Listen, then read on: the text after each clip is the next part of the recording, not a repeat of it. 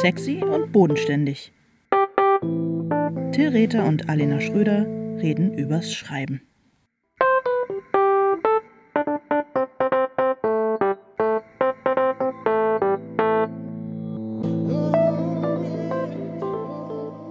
Hallo Till.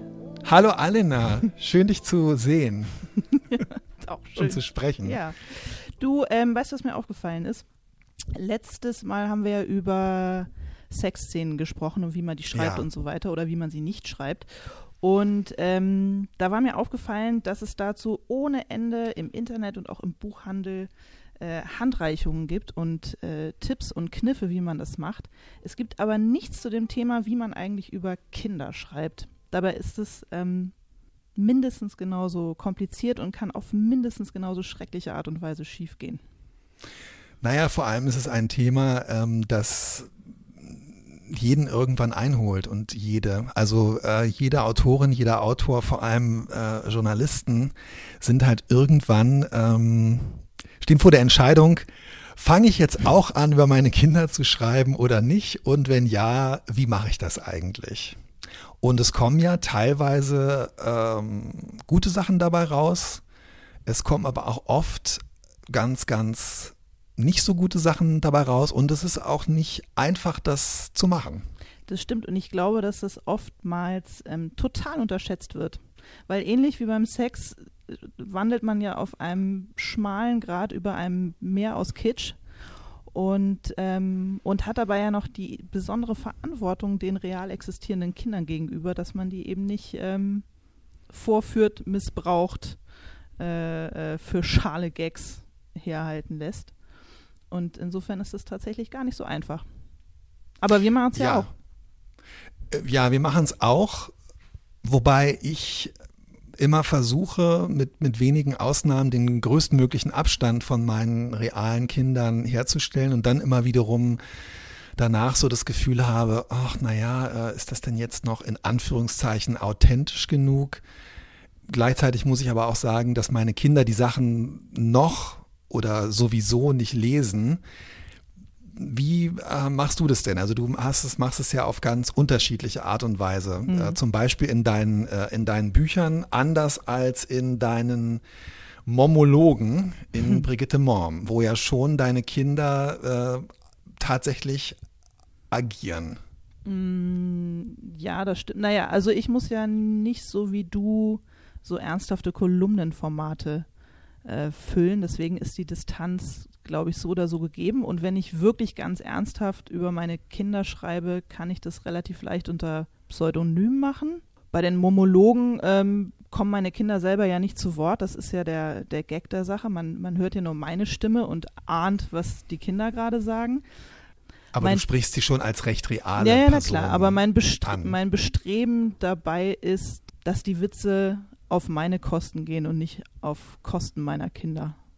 Okay, das ist, glaube ich, Und ich hoffe, das gelingt. absolut, ja. Und bei den Benny-Mama-Büchern, die ja fiktiv sind und äh, die ja auch nicht unter meinem echten Namen ähm, erscheinen, schreibe ich eigentlich nicht wirklich über meine Kinder.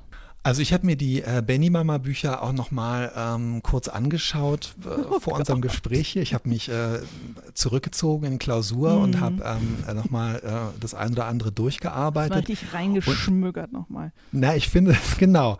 ähm, ich bin ja eine Leseratte, Mhm. vor allem wenn es um äh, um deine Bücher geht. Ja. Ich habe, äh, ich hatte nämlich so ein, also ich hatte so ein Bild vor Augen, was ich noch mal bestätigen wollte für mich selbst. Es gibt ja in diesen Charlie Brown, ähm, äh, in den Peanut-Cartoons, äh, gibt es immer diese, da tauchen die Erwachsenen ja eigentlich nie auf. Das Mhm. heißt, in den Zeichnungen, äh, also das ganze Leben der Kinder wird sozusagen durch die Erwachsenen und durch die Umstände, die die Erwachsenen geschaffen haben, bedingt. Aber man hört die Erwachsenen in den Zeichentrickfilmen immer nur so eine komisches Kauderwelsch Mhm. sprechen, sieht sie aber nie.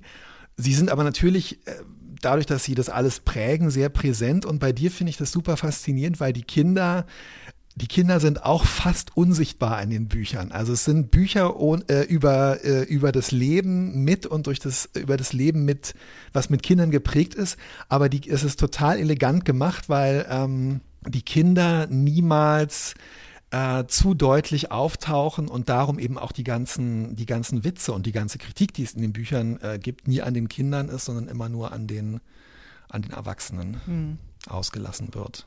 Ja, ich glaube, da ist man dann schnell an der Versuchung, der man so äh, erliegt, wenn man anfängt, journalistisch oder, oder glossierend oder als, ähm, als äh, Kolumnist über seine Kinder zu schreiben, dass Kinder natürlich wahnsinnig goldige Sachen sagen und man anfangen muss, relativ früh davon zu abstrahieren, beziehungsweise sich klarzumachen, dass man möglicherweise der Einzige ist, der die eigenen Kinder für, für, bes für besonders lustig oder außergewöhnlich klug oder sowas hält. Ja, das ist äh, absolut. Also das gleiche Gespräch, äh, was man vielleicht ein oder anderthalb Jahre lang, äh, nachdem man Kinder bekommen hat, im Gespräch mit anderen, ähm, äh, mit alten Freunden, die noch keine Kinder haben oder mit äh, anderen Eltern.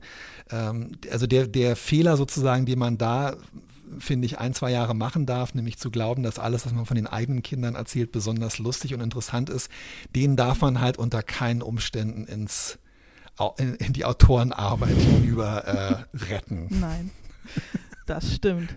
Wobei und, das ja einige Leute machen. Ja, das stimmt. Und schon sind wir bei den äh, vielen, vielen Menschen, die über ihre Kinder schreiben und die mich immer wahnsinnig aufregen, weil die Kinder dabei immer auf so ein merkwürdiges, ich weiß auch nicht, ist, irgendwas daran macht mich, macht mich äh, äh, kribbelig und macht mir Unwohlsein, weil die Kinder dabei immer auf so ein merkwürdiges Podest gestellt werden und in der Regel von ihren Vätern so von schräg unten ähm, bewundernd äh, angeguckt, äh, bewundernd und staunend angeguckt werden, so als hätte man nicht die letzten Jahre auch schon mit ihnen verbracht. Und diese Kinder sagen dann immer irgendwie Dinge von unendlicher Weisheit und buddhistischer äh, äh, Tiefe. Und ähm, in der Regel, sorry, dass ich hier so ein bisschen meinen Sexismus raushängen lasse, aber besonders Väter neigen dazu, ja, da immer so, eine, so, so einen süßlichen Ton reinzubringen oder so ein, ja, irgendwas Merkwürdiges wenn sie über ihre Kinder schreiben. Es gibt halt wirklich so ein Genre, es fängt aus meiner Sicht sogar noch früher an, von, von Väter, ähm, Texten, die auch jedes Mal von Journalistenkollegen oder von Schriftstellern so geschrieben sind am Anfang, als wenn man jetzt wirklich der allererste Mensch wäre, der jemals irgendwie ein Kind bekommt und der erste mhm. Vater, der irgendwie ähm, der, der, der, der, dem sich irgendwie diese unglaublichen Tore der, der, des Erlebens und der Weisheit dadurch öffnen, ähm, dass man sich fortgepflanzt hat.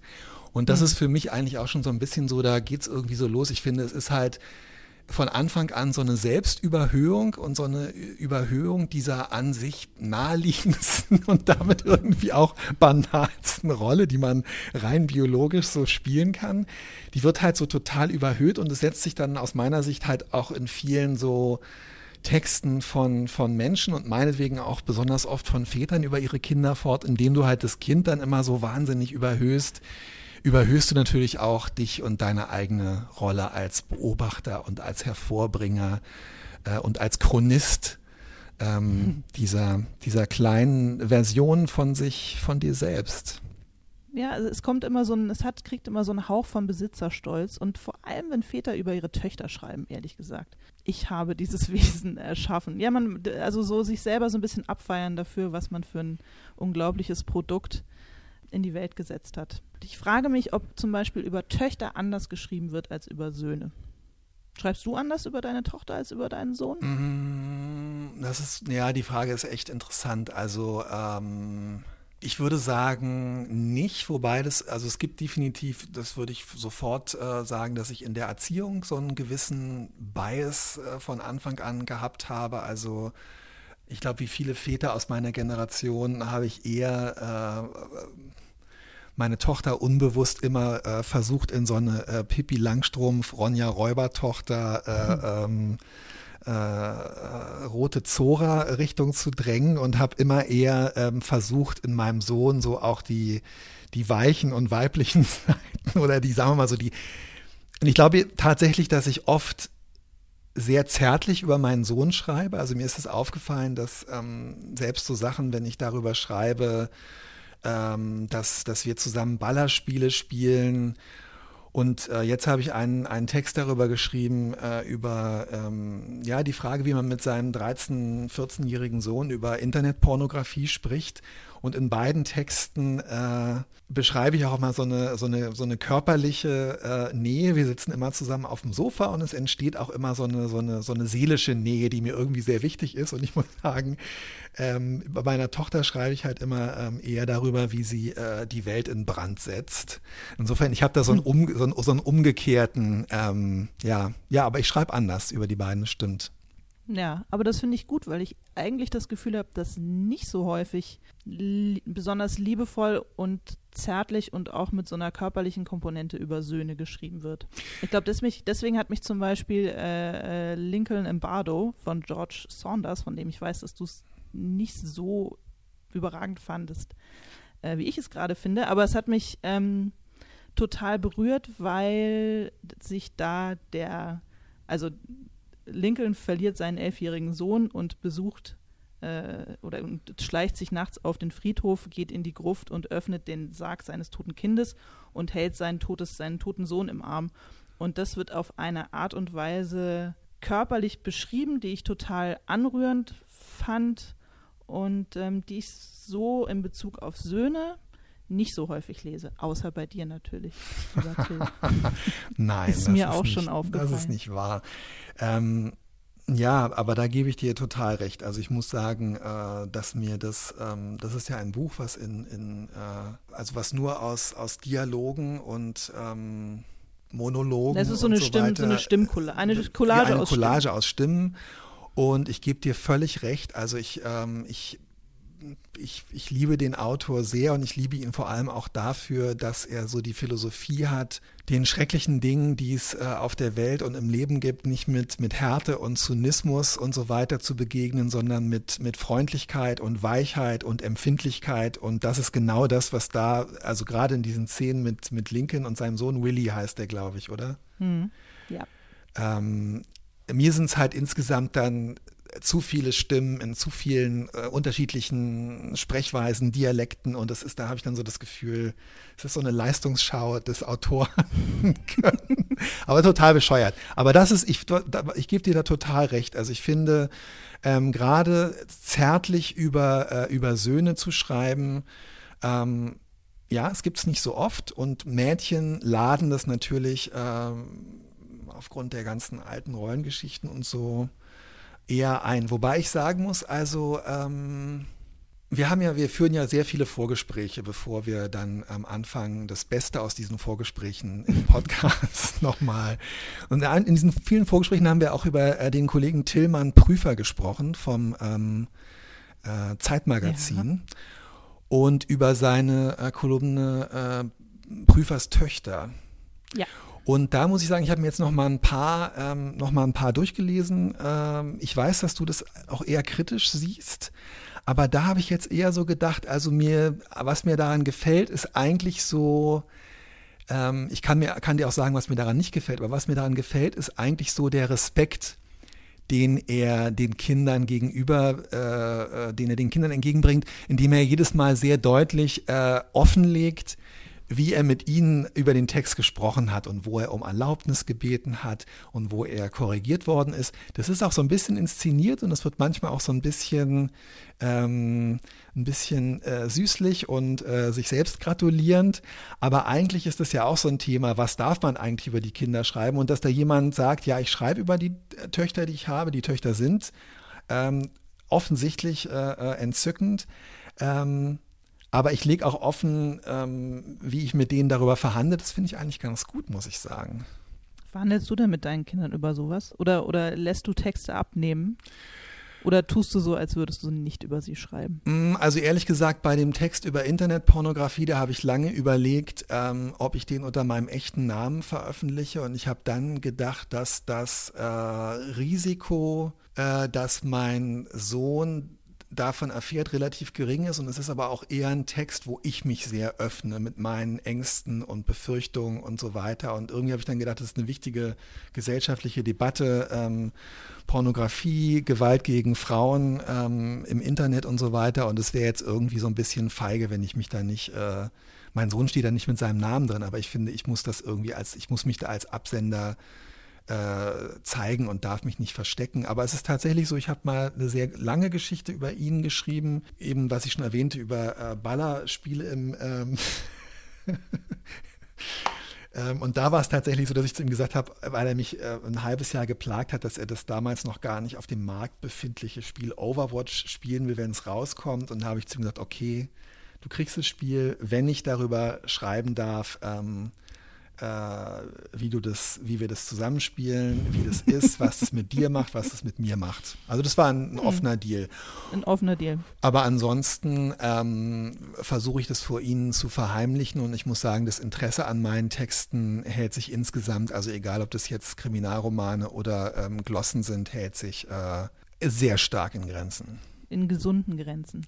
Aber da würde mich tatsächlich mal interessieren, wie die Töchter von Tillmann Prüfer das finden, die ja ähm, nicht nur in äh, Wort und Schrift, sondern auch im Bild äh, da sehr prominent ähm, vorkommen. Denn man sieht sie ja auch immer, sie werden ja gezeichnet, sie haben ja so Porträts.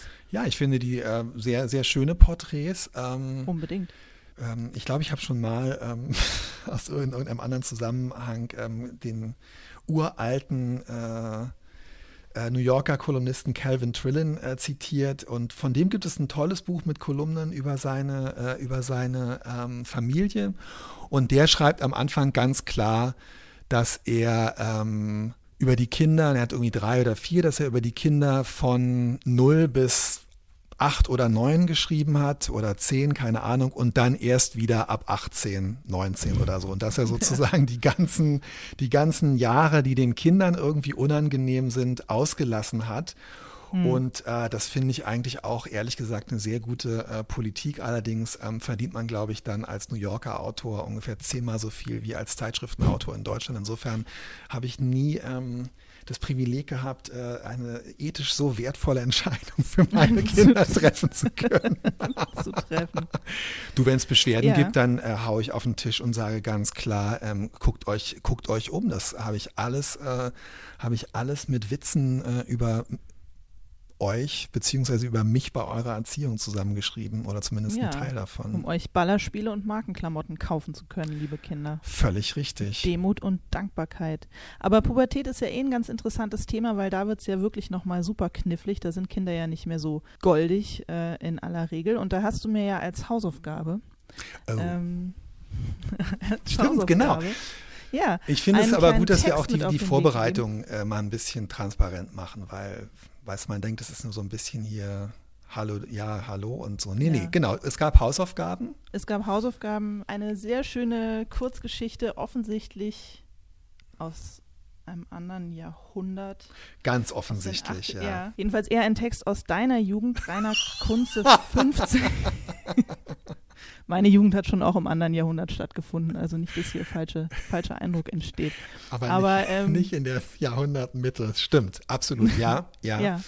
Nämlich äh, die Kurzgeschichte 15 von Rainer Kunze, die tatsächlich sehr, sehr kurz ist. Du kannst mich beim Hausaufgaben aufgeben ruhig ein bisschen mehr fordern. Das waren ja jetzt irgendwie das war ja in fünf Minuten erledigt. Ähm, ja, vor allem, weil es ja, ja, es gibt auch so viele Textanalysen dazu im Internet. Insofern bist du natürlich wirklich äh, ja, das war keine Herausforderung, das sehe ich ein.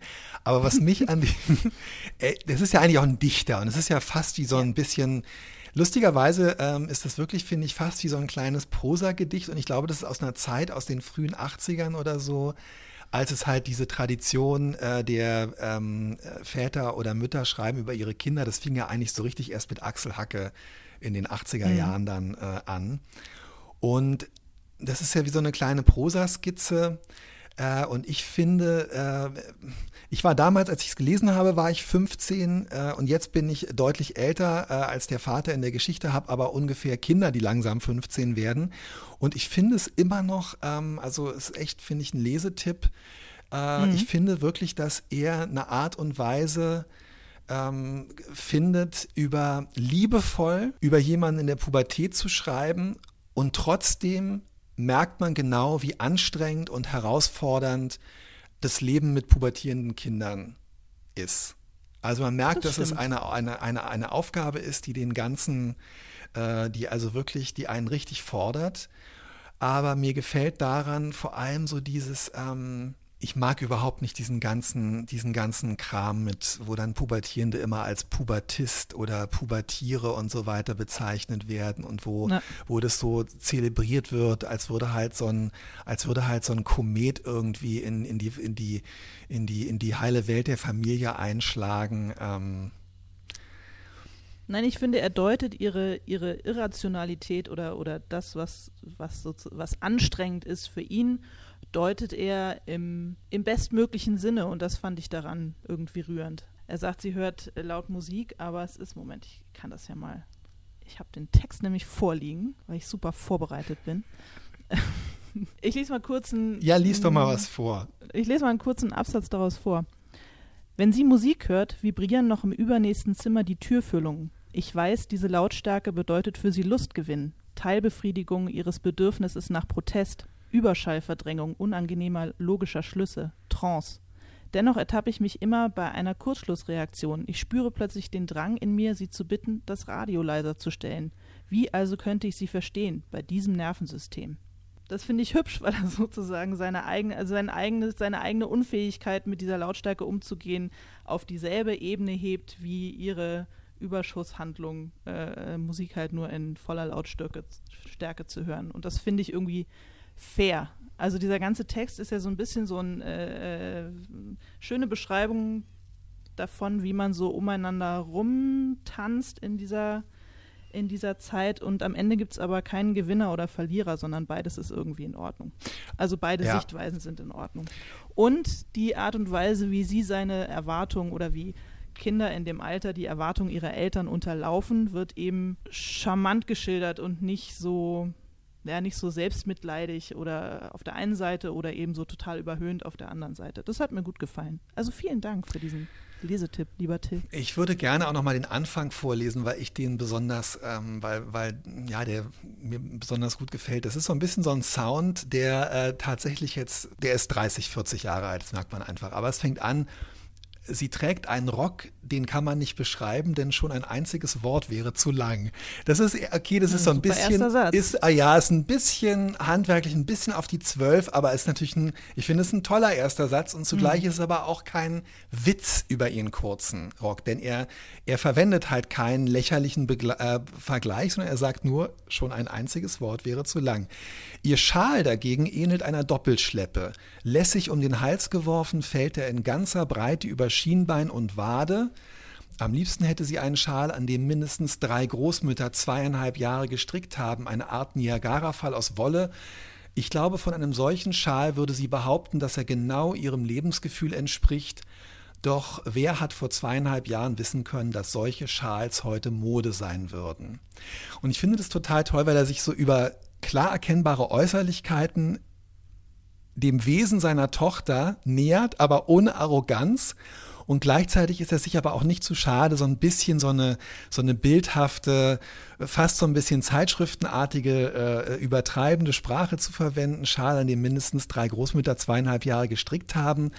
Ähm, und dann gelingt es ihm aber auch noch äh, diese, diese, diese Zeit, in der sich diese ganzen Veränderungen, nämlich dass du plötzlich innerhalb von einem halben, zwei Jahren oder eben zweieinhalb Jahren ein völlig anderes Kind hast. Das gelingt es, er schafft es alles, das so insgesamt in drei Sätzen zu verdichten. Man sieht diese mhm. Tochter vor sich, man weiß, wie die ungefähr ist und man weiß, was er für eine Haltung zu ihr hat und was die beide für eine Situation haben. Und da muss ich sagen, das ist, mein, das ist meine Kritik an, an Texten, wie sie oft über Kinder geschrieben werden. Und es wäre tatsächlich zum Beispiel auch meine Kritik an Prüfers Töchter, also an der mhm. Kolumne. Da fehlt, ich finde, da fehlt oft so ein bisschen so der Gestaltungswille. Und das ist oft so, damit sind wir wieder so ein bisschen beim Ausgangspunkt unseres Gespräches. Ich finde, dass äh, zu oft über Kinder geschrieben wird, als würde schon die Handlung über Kinder zu schreiben und die Tatsache, dass das halt Kinder sind, als würde das sozusagen schon reichen. Also mir fehlt da sowohl ja. oft der sprachliche ähm, Einfallsreichtum und, äh, und, und überhaupt das Verlangen, äh, das Ganze ähm, sprachlich zu verdichten und interessant zu machen. Und mir fehlt auch oft so ein bisschen äh, die ja, so die Gedankentiefe, also nochmal irgendwie weiterzudenken, als über das aller, aller, aller offensichtlichste. Also sehr viele ähm, Texte über Kinder erschöpfen sich wirklich einfach darin, das nächst und naheliegende aufzuschreiben. Hm, das haben das Kinder stimmt. und Leute, die über Kinder lesen wollen, nicht verdient, finde ich. das stimmt. Sauerei. Ich kann dir noch mal sagen, was, äh, was mich vor allem an der Kolumne stört und das äh, von Tilman Prüfer und das hat überhaupt nichts mit Tilman Prüfer zu tun, den ich persönlich nicht kenne und der bestimmt super nett ist und auch ein toller Journalist und ein toller Schreiber und alles. Aber mich nervt die Tatsache, dass ich stelle mir immer vor, in der Redaktion des, des Zeitmagazins hätte eine, äh, eine Redakteurin oder eine freie Journalistin oder wie auch immer gesessen in der Konferenz und hätte gesagt, ey Leute, ich habe drei Töchter und ich, äh, was haltet ihr davon, wenn ich eine wöchentliche Kolumne über mein Leben mit meinen Töchtern schreibe? Ich kann mir irgendwie nicht vorstellen, dass dann alle sofort begeistert Ja geschrien hätten, weil es halt, ja, Frauen schreiben halt seit äh, Jahrhunderten über ihr Leben mit ihren Kindern und es ist immer irgendwie Gedöns. Und wenn Männer über ihre Kinder schreiben oder über ihre Gefühle als Väter äh, von Söhnen und Töchtern, wie auch immer, dann, dann ist es ganz schnell Feuilleton und das geht mir total auf den Zeiger. Also, dass Vaterschaft immer so eine, ja, so, so, so Vorschuss, wenn darüber geschrieben wird, so eine Art Vorschusslorbeeren bekommen und das dann was ganz Besonderes ist, wenn auch Männer in der Lage sind, irgendwas halbwegs Emotionales über ihre Kinder zu schreiben. Das geht mir daran ein bisschen auf den Zeiger. Aber dafür kann ja Tillmann Prüfer nichts. Ähm, ja, nee, absolut. Ich würde dir aber trotzdem recht geben. Ja, also ich glaube, dass, äh, ehrlich gesagt, ich glaube, dass es ein, ein weiteres Symptom ähm, äh, eines, eines ganz bestimmten Dralles unserer Kultur ist, die, ich glaube, dass wirklich ein, ein, ein sehr großer Teil von kulturellen Äußerungen, egal ob das jetzt Fernsehserien oder die Rezeption von von Kultur oder sonst was ist einfach daran besteht, dass Empfindungen, die Männer haben, komplett überhöht werden und das kostbarer sind. Kost, ja, kost und auch interessant und ähm, ja, und zelebriert werden. Und ähm, also mir ging es ehrlich gesagt so, äh, als ich, das hat jetzt mit unserem Thema äh, nur mittelbar zu tun, aber mir ging es so, als die lang erwartete und in gewisser Weise irgendwo in meinem Herzen auch von mir äh, erwartete äh, neue Staffel von Pastewka vor einem halben Jahr oder mhm. so ähm, ins Amazon, glaube ich, kam. Und ich dann so gedacht habe, naja gut, es ist halt ein weiterer genervter Typ, der sein Leben nicht auf die Reihe kriegt. Und äh, unsere ganze Kultur besteht irgendwie darum, dass wir, äh, dass wir uns wirklich in quälender Ausführlichkeit ähm, und du kannst diese, diese Schablone ähm, genervter Typ, der sein Leben nicht auf die Reihe kriegt, das kannst du im Grunde genommen, du kannst bei den Sopranos anfangen, über Madman bis hin zu Pastewka, es ist irgendwie, es ist immer das, es ist immer das Gleiche. Und so ein bisschen geht diese, diese Väterwelt, ja, aber ich bin, äh, die Empfindsamkeit von Vätern, das stimmt schon, die wird dann halt auch besonders äh, zelebriert. Und ich muss ganz klar sagen, also ich äh, bin natürlich auch auf dem Ticket gefahren, insbesondere anfangs ist ja auch ist ja überhaupt gar nicht verwerflich, wenn, oder es ist ja zu begrüßen, wenn Väter über ihre über ihre Kinder äh, schreiben. Es ist ja nicht grundsätzlich schlecht, um Gottes Willen. So habe ich das nicht gemeint. Aber ähm, es ist leichter, so es ist definitiv um den, leichter, absolut. Ja. ja. Also es ist äh, leichter dafür, ein bisschen Applaus abzusahnen, sagen wir mal so.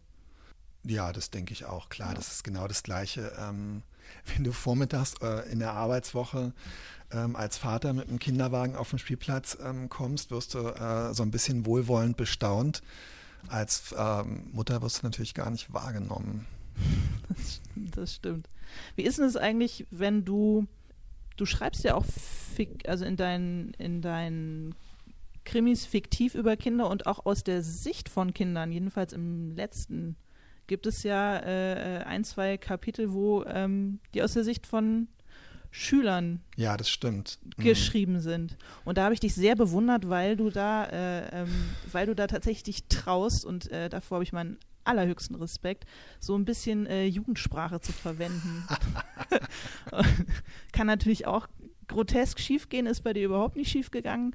Äh, Im Gegenteil, ist äh, total hübsch und charmant und super und cool geworden. Weil du keine ähm, Jugendlichen aber hast du, in dem weil ich Alter keine Jugendlichen kenne, hast du, hast du Ärger gekriegt deswegen von real existierenden Nö, es liest ja, lesen ja keine Jugendlichen. Also der Trick ist halt da, einfach auch nur irgendwie einen Sound äh, zu erfinden, von dem dann halt ähm, die Kolleginnen und Kollegen im Verlag und äh, bei den Lesungen, die Zuhörerinnen Glauben. und Zuhörer ja. denken, wow, der Mann hat das Ohr am ja, nee, also natürlich habe ich, äh, äh, hab ich wirklich äh, den, den Sprechstil ähm, meines Sohnes ähm, über lange Zeit studiert und äh, finde es auch wirklich wahnsinnig lustig, aber äh, ich glaube, so richtig nachmachen kann man das nicht. Aber es ist wirklich, das ist schwierig, muss ich, muss ich echt sagen. Also ähm, am Anfang des, der, dieser Buchreihe, von der jetzt das fünfte fertig geworden ist, waren die Töchter des Kommissars und seiner Frau ähm, so klein, dass sie eigentlich wirklich so diese typische,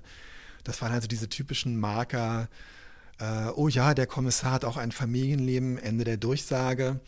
Und jetzt sind die aber halt äh, fünf, sechs, sieben Jahre älter. Und im neuen Buch, was noch nicht erschienen ist, gibt es tatsächlich auch ein oder zwei Kapitel aus der Sicht von äh, einer Tochter von, von Adam Danowski.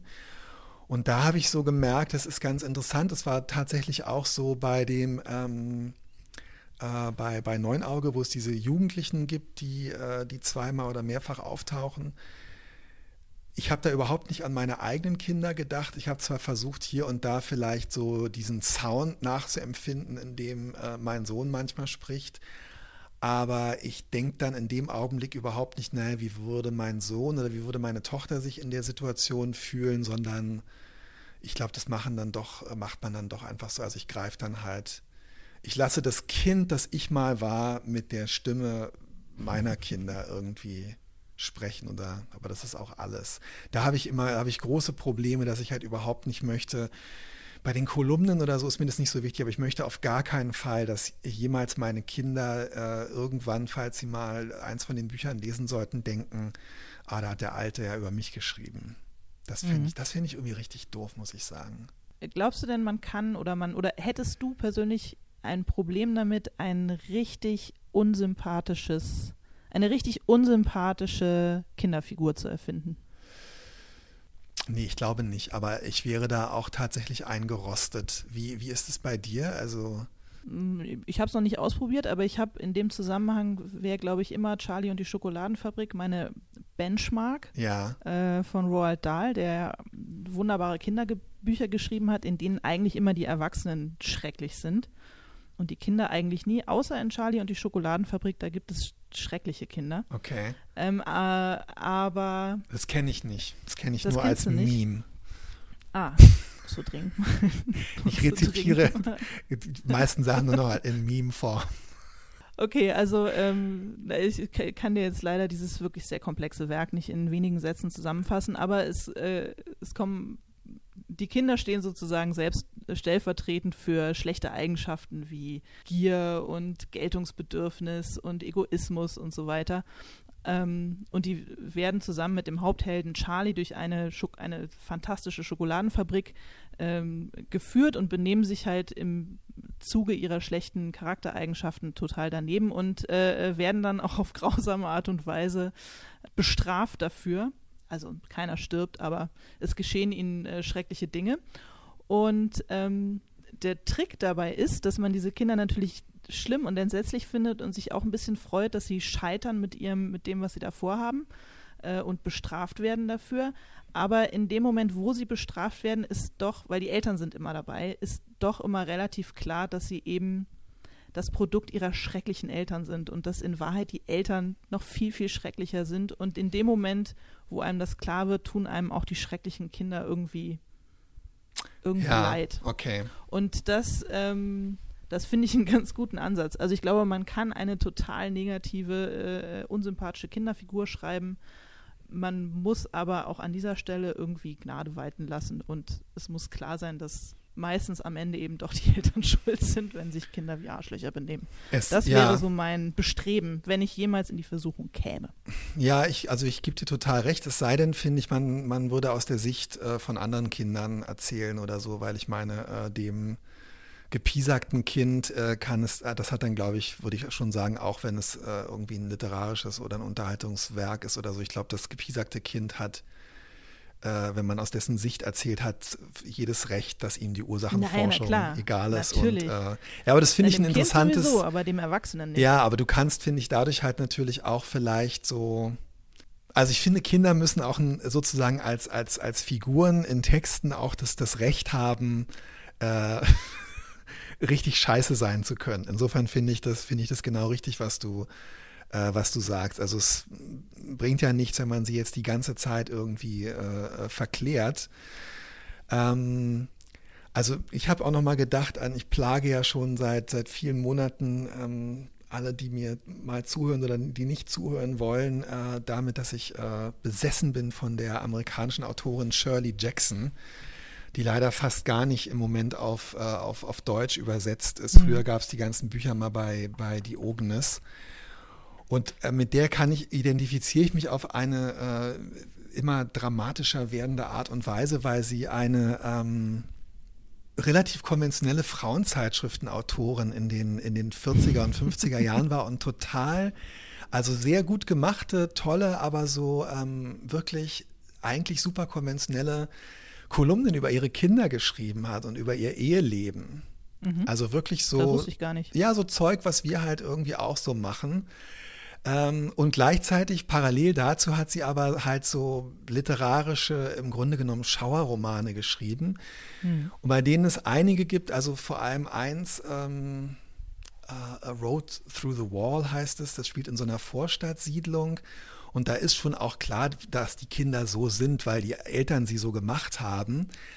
Aber da sind die Kinder wirklich richtig grausam auch zueinander hm. und ähm, da dürfen die Kinder halt auch als literarische Figuren Abgründe haben und Charaktereigenschaften haben, die zwar vielleicht von den Eltern kommen, für die sie aber trotzdem auch schon verantwortlich sind. Und ich finde das irgendwie beides zu können. Auf der einen mhm. Seite die wirklich amüsanten äh, Kolumnen über die, äh, ähm, über die äh, lustigen Erlebnisse mit den eigenen Kindern und auf der anderen Seite die Abgründe von Kindern als vollwertige Menschen ausloten, das finde ich mhm. total toll und erstrebenswert. Naja, aber halt immer da, wo Kinder als vollwertige Menschen dargestellt werden, gelingt es ja auch. Ja, du hast recht. Und eben nicht als. Ähm, Wie auch bei Astrid Lindgren zum Beispiel. Ja. Das stimmt. Also das regt mich ja mit am meisten auf. Das ist eine von den Sachen, über die ich mich in meinem Leben am, am aller, aller, allermeisten aufrege ähm, ist, wenn diese wahnsinnig privilegierte und schöne Welt, in der du lebst, in Prenzlauer Berg und ich in Hamburg-Ottensen, wenn dann immer so das äh, äh, in Wochenzeitschriften und so weiter als äh, Bullabü bezeichnet wird und wenn Bullabü ja. so zum, zum Synonym für, für heile Welt, also das finde ich, es kotzt mich total an, weil selbst die Bullabü-Bücher handeln von Kindern, die zwar die wachsen nicht mal besonders behütet auf, emotional mhm. behütet vielleicht, aber das sind Kinder, die sind unvorsichtig, die sind kleinlich, die sind eifersüchtig, die mhm. sind brutal zum Teil auch. Mhm. Und das sind, das sind voll, das sind vollwertige Menschen mit Abgründen mhm. und mit einer äh, äh, Verantwortung auch für das, was sie tun. Also insofern, ja, absolut, genau. Auch in der Kinderliteratur. Schade, dass man ich so glaube, weit zurückgehen muss bis uns. Äh, wir haben jetzt äh, natürlich aber vor allem auch ähm, kritisch über, über viele Männer gesprochen, aber ich weiß im Moment wirklich auch nicht so viele Frauen, die noch in diesem Business, ähm, hey, ich schreibe ähm, rührend heiter über meine Kinder, äh, wirklich vertreten sind. Doch, da gibt es äh, reichlich. Das ganze Internet ist voll davon. Siehst du, aber da sind wir ja wieder bei dem Punkt. Die haben halt keine Kolumne im Zeitmagazin wo du sie lesen könntest, sondern du müsstest halt auf allen möglichen Mütterblogs danach suchen. Ja, wobei, ja also ähm, total, wobei ich da jetzt also so die Mütterblogs oder die Familienblogs, wie ich sie wahrnehme, auch zum großen Teil ausnehmen würde, weil ich finde, dass da selten so dieser, also da finde ich schon, das ist dieses schreckliche Wort, ich finde, das ist halt oft authentischer und unmittelbarer und hm. ähm, ja auch tatsächlich oft sehr viel persönlicher ist. Also es ist halt nicht so durch nochmal verschiedene äh, äh, äh Filter, Journalistensprech und Journalistentricks Geschichte, sondern es ist halt, finde ich, oft auch ähm, verletzbarer und, ähm, hm. und, und nahbarer. Äh, das würde ich aber wirklich ausnehmen, weil ich finde, das ist so eine Art, äh, über sich und seine, seine Kinder zu schreiben, die, äh, finde ich, fast eine Kunstform an sich ist, die man dann gar nicht äh, vergleichen kann ähm, mit, mit, so, mit so produzierten äh, Zeitschriftentexten, wo so Kinder so inszeniert werden. Also ich lese seit vielen Jahren die Sachen von ähm, Patricia Camarata und habe äh, nicht das, habe nie das Gefühl gehabt, dass sie dass sie irgendwie ihre Kinder inszeniert oder auf irgendein Podest hebt. Das ist, also das finde ich total faszinierend. Ähm, nicht, Nein, gar nicht. Und das ist toll. Und ich wünsche, ja. Patricia Kamerata hätte eine Kolumne im Zeitmagazin oder im SZ-Magazin oder wo auch immer, wo sie genau das, ja. ähm, das so schreiben kann. Dass ich finde das nicht. Ich finde durch so viel mehr Filter als das, was wir machen, ist das, oder ich finde das, was wir machen, gar nicht durch so viel mehr Filter gedreht. Na doch, guck mal, ich du zum Beispiel. daran nur, dass Patricia Kamerata äh, nebenher noch einen richtigen Beruf hat und das so nebenbei macht, wofür wir, ähm, wofür wir unser Arbeitsleben aufwenden. Ähm, naja, aber, aber zum Beispiel, guck mal, du hast diesen, diesen, dieses formale Ding bei deinen Monologen. Das ist halt schon mal natürlich, also es wird dadurch schon mal zu einer Kunstform. Zu viel der Ehre, aber ja, danke. Natürlich, ja. klar. Und äh, ja, und ich habe schon das Gefühl, dass, also ich habe das, äh, ähm, auch, auch bei anderen, auch bei anderen Eltern- und Mütterblogs vor allem habe ich das Gefühl, dass es einen größeren ähm, Pragmatismus gibt. Also das ist dann im Journalismus, äh, ich weiß, diese Unterscheidung ist irgendwie auch überkommen, aber es ist ja nun mal das, wie auch in den Redaktionen noch geredet wird, ist dann halt immer, wird ja immer diese schreckliche Unterscheidung gemacht zwischen nutzwertigen Geschichten und so eher hübschen Geschichten und so. Und ich habe halt auch das Gefühl, bei der Art, wie über Kinder geschrieben wird, im Journalismus wird total unterschieden. Du hast halt diese mhm. ganze nutzwertige, ähm, natürlich auch journalistisch total auf andere Art und Weise super hochwertige und auch emotional gemachte ähm, Elternwelt, äh, Zeitschrift Elternwelt und so weiter. Und auf der anderen Seite hast du dann aber so, ähm, ja, mehr oder weniger äh, äh, äh große Publikumszeitschriften, die sich dann halt so, so kleine äh, süße Kinder Sahnehäubchen ähm, gönnen. Und da fehlt mir halt total dieses Handfeste und Pragmatische, hm. was halt die guten ähm, Familienblogs im Internet haben. Okay. Findest du. Ja, wir schreiben über Kinder mit Abgründen, versuchen sie nicht auf äh, Podeste zu stellen und ähm, und, und, fordern und fordern eine Zeitschriftenkolumne für Patricia Kamerate. Ja, genau.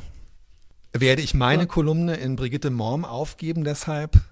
Wir Nein, sehen. bitte nicht. Wir werden bitte sehen. Nicht. Ja, nee, gut, aber ganz ehrlich, Alina, es ist doch so, ja gut, die Rechnungen müssen bezahlt werden, aber in Wahrheit, äh, in Wahrheit wird sich doch nichts ändern, wenn nicht endlich alles kaputtgeschlagen und, äh, und dann Männer eben auch ihre verdammten Kolumnenplätze räumen. Aber ich weiß halt, ich weiß buchstäblich einfach nicht, wie ich die Miete zahlen soll ansonsten.